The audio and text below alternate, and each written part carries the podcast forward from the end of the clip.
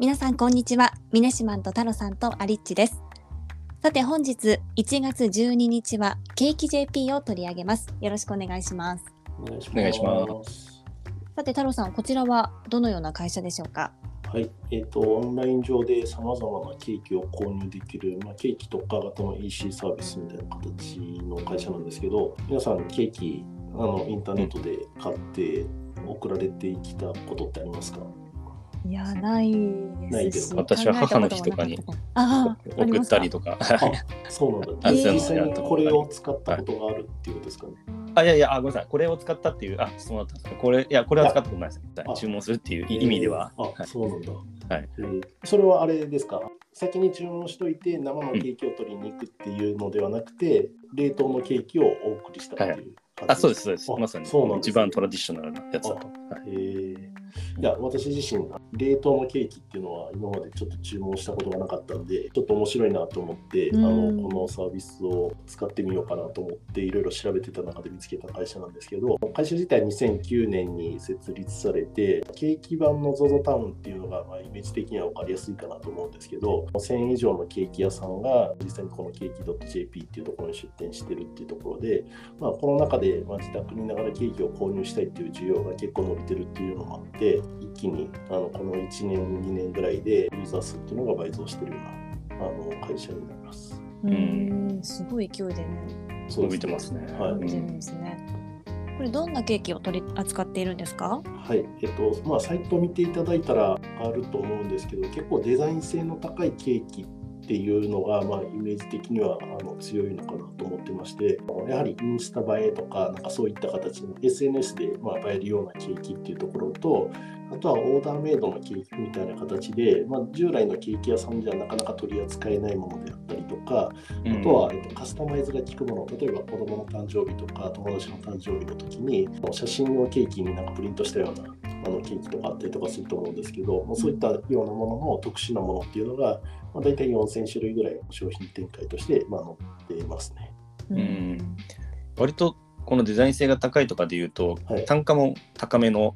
ケーキっていう。そうですね。えっと、単価に関しては、えっと、はい。その街中のものと比べると、やはり送料が乗ってたりっていうところで言うと、はいはい。まあ、若干高いなっていう気はするんですけど、うん。あの逆に言うと同じようなケーキはないですね。あのあっていうことですね。例えばショートケーキみたいなものであったりとか、なんかあのチョコレートケーキみたいなあの、どこの店でも取り扱っているものっていうのが逆にコロナ禍ではなかったりとかするので、ですね。ちょっと比べるのが難しいかなというところもありますね。うん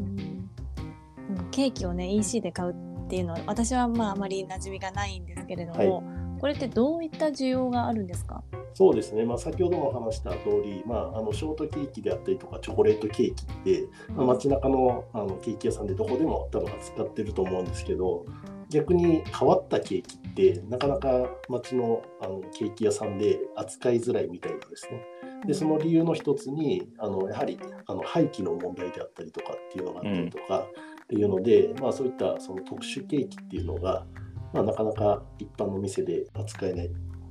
ただ、ユーザーの人は結構そういったケーキを探してるところがあって、検索でちょっと離れたところでも見つけて買いに行くっていう需要があるみたいなんですね。で、うん。まあ、そこをうまいこと取り込もうっていうところで、まあ、例えば子どものアレルギーにあの配慮したようなケーキであったりとか、あとはケーキは好きだけど糖質が気になるみたいな人向けのケーキであったりとかっていうのを、まあ、細かい要望だと思うんですけど、そこら辺を答えたようなこのケーキっていうのを、えっと、販売してるっていうところと、あとは、まあ、店舗側としては廃棄のコストっていうところを考えると、実店舗で言うと、用意しとかないとダメっていうのがあると思うんですけど、冷凍ケーキだと基本的には冷凍してしまうとほぼ100%廃棄っていうのはない状態に持ってこれるんで、まあ、そういったところの需要と供給のバランスであったりとか、あとは利益っていうところを考えると、一部分を冷凍のケーキにすることによって、まあ、収益をアップさせれるっていうところが、まあ、結構大きなポイントらしいです。うんうん自分の希望にぴったりのケーキを探せるっていうのはいいですね。そうですね、あの正直僕もなんか見るまではなんか冷凍ケーキってあまりいいイメージがなかったんですけど、実際サイトを見てみると、例えばメロンの中をくり抜いて、その中にクリームであったりとか、あのフルーツの層をうまいこと重ねて、まあ、それを縦に切るとすごい綺麗な形で見えるようなケーキがあったりとかっていうのがあって、まあ、そういうのは普通のケーキ屋さんでなかなか発見することができないんで、うんまあ、こういったところで買うっていうのが一つのなんかイベント的な展開としてはいいかなと。うんうん。なんかこれでちょっと一つ思い出したんですけど、はい。もう10年以上も前の話になるんですけどタウスの僕がちょっと働いてたあるとある会社であのタクメンっていうああはい。あの会社が なんかやってた方がいましたよね。うん。なんかあの、全国でちょっと有名なラーメン店のラーメンをその店舗で凍らせて 送ってくれるみたいな一リンクも、はい、美味しいんですよ。でも本当やっぱ有名な店舗でやってるんで、で普通にそのまま冷凍して送ってくれるだけなんです。ちょっと高いんですけど、めちゃくちゃ美味しかった記憶があるんで、なんかケーキもすごく、あこれちょっとものすごい個人的に興味があるなと感じですね。もうこれねあの冷凍ケーキって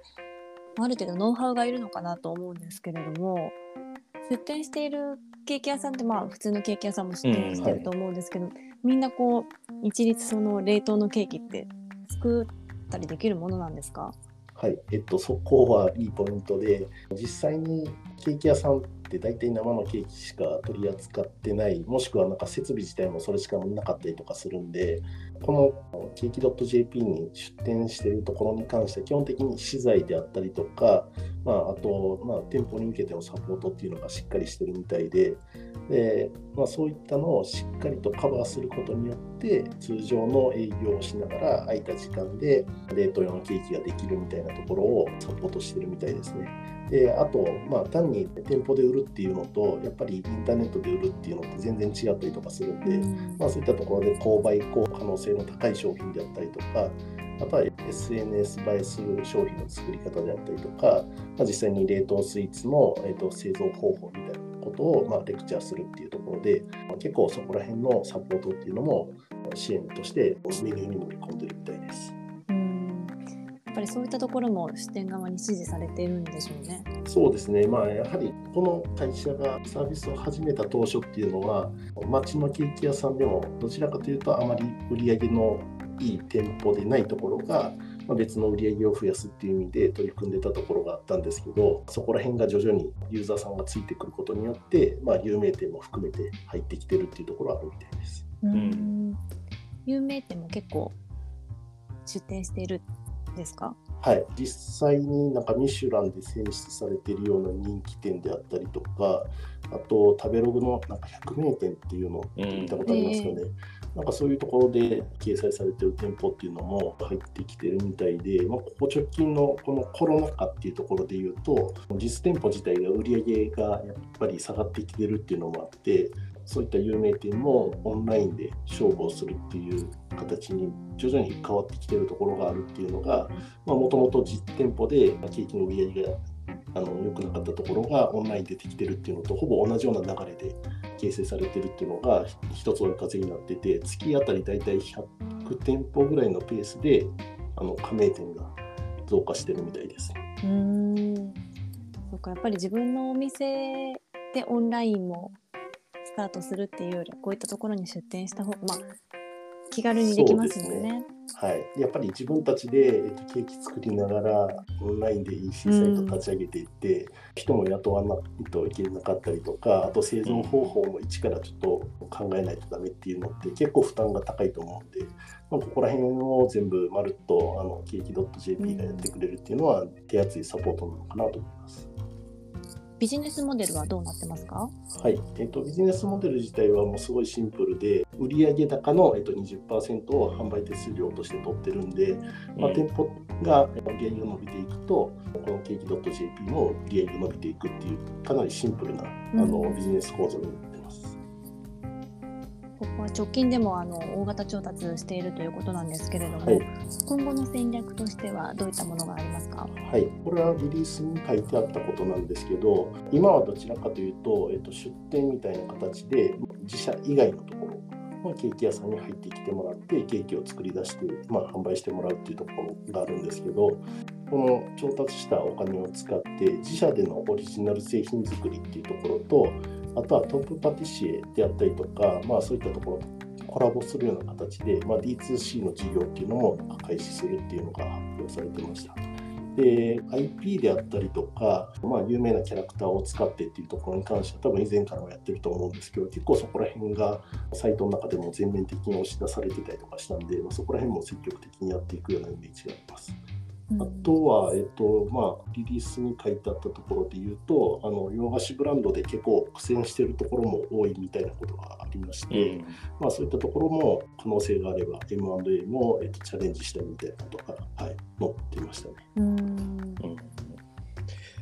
ケーキ店で M&A ってなかなか そうですね。面白い今後そうですねそういう動きが見れ見えるんだなと思うとちょっとエキサイティングな感じがします、はい、ちょっとなんか話は違うのかもしれないんですけどやはり地方とかに行くと後継ぎがいないっていう中で、うん、ケーキ店とかもなんかその代でクローズしてしまうっていうのもなんか課題として上がってるみたいなんですけどやはり地域で長いことやってるところってそれなりにユーザーさんがついてたりっていうところで言うとこういった M&A でしっかりと